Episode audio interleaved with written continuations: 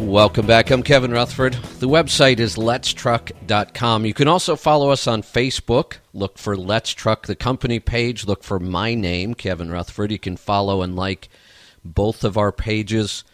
We have lots of groups on Facebook as well, and you can also follow us on Twitter, Kevin on XM. All right, so the last call was a good question.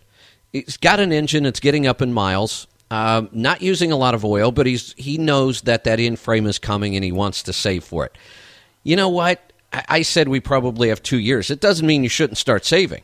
In fact, there's never a bad time to start saving. If you bought a truck brand new and said, hey, I'm going to start saving for my in-frame, that wouldn't hurt. You wouldn't have to save as much each month. The longer you wait, the more aggressive you're going to have to be. And his question was, how aggressive should he be? This is an easy answer, and this applies to any time you're going to try to save money for anything. The good news here is you could never get too aggressive, ever, because here's the thing. We're saving for short term. We're not going to put this money at any risk. We're not going to go out and buy stocks or put it into mutual funds.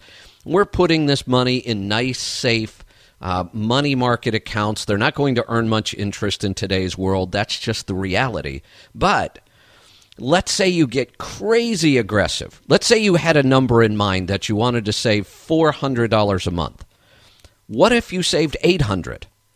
And you'd say, well, I can't. Well, what if you tried and instead of $400, you managed to save $510 this month? And the thing is, it's just sitting there waiting for you. So if some other emergency comes up, well, you still spend it if you need to. But the answer to this question, how aggressively should I save? There is no upper limit. Save as aggressively as you want, really. And that's much better. We should all get into that habit. So good question.